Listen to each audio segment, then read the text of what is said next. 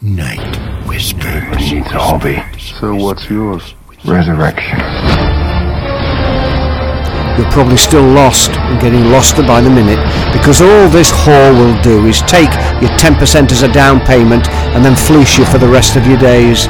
Strong words, but necessary ones. For hundreds of thousands across the world are being converted to current Christian popular culture instead of being converted to Christ. And every day as a pastor, I deal with the aftermath, even the returned goods of disappointed buyers. Night whispers. Whispers. Whispers. Night Whispers, June 9, number 163, Baby Got Babylon, and your dream word is integrity. Revelation 17, verse 1 to 2 reads Then one of the seven angels who had the seven bowls came and talked with me, saying to me, Come, and I'll show you the judgment of the great harlot who sits on many waters, with whom the kings of the earth committed fornication, and the inhabitants of the earth were made drunk with the wine of her fornication. I remember in 2008, my, that was a long time ago, whilst walking down the cool streets of little London, all full of sashaying women with sacral chakra tattoos curled on their flesh in Celtic Klingon style, all with bared brown midriffs and pierced belly buttons touting silver studded birthstones, highlighting hipsters, all hanging precariously just above their pubic mound, that it caught my attention regarding the vast number of them that also seemed to be wearing leather belts with the words, Jesus loves you, emblazoned on them in studded silver. Upon investigation, it seemed that London Spitalfields All Saints fashion designers had then given Jesus some popular street cred amongst folks who, well, knew absolutely nothing about him. All they had hanging from their anorexic hips was an anorexic religious phrase, whose only value was a fashion titter that even Tetzel would have refused to utilise. Something meaningless it was, something quaint, something from a bygone age. While looking at this, the belts, I mean, it got me thinking just how good a job the devil had done in reducing the message of the gospel to the equivalent of a smelly little low-level flatulent omission and how dastardly complicit the Lilliputian and thoroughly compromised and complicit Church of Laodicea had been in helping him. If I was thinking positively tonight, I would probably comment on the wonderful opportunity uh, we had in walking up to said ladies, blokes, and those who weren't quite sure of their gender and saying, Hey, Jesus does love you, let me tell you how. However, I think in this day and age you could get maced for doing that, thumped, arrested for sexual harassment, accused of a hate crime, or picked up by a tranny. You needed wisdom when you were evangelizing in the early 21st century, that's for sure. You need gonads of titanium to witness now.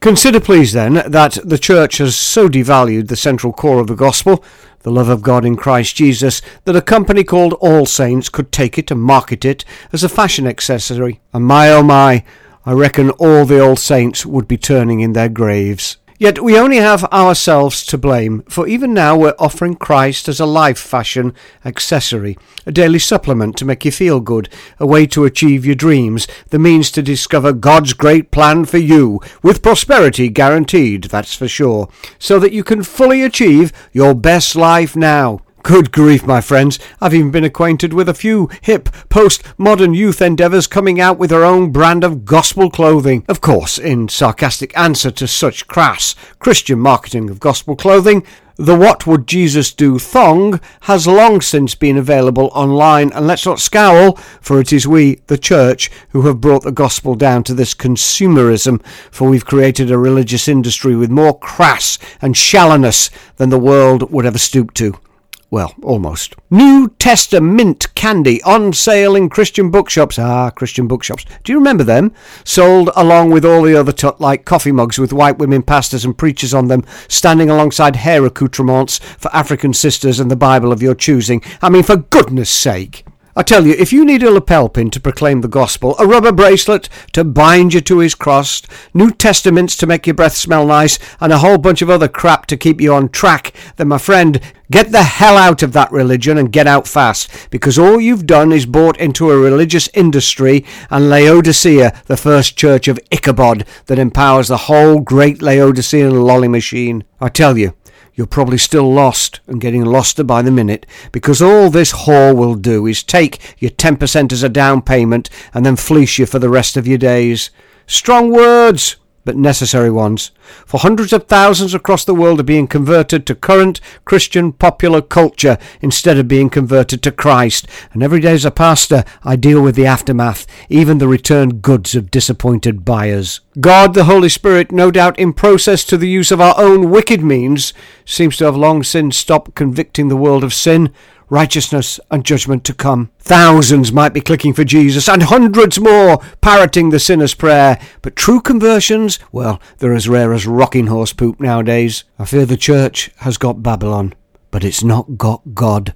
Christ, his forgiveness. Christ, his presence. Christ, his power. Have you got him? Have you got them? Nothing else matters.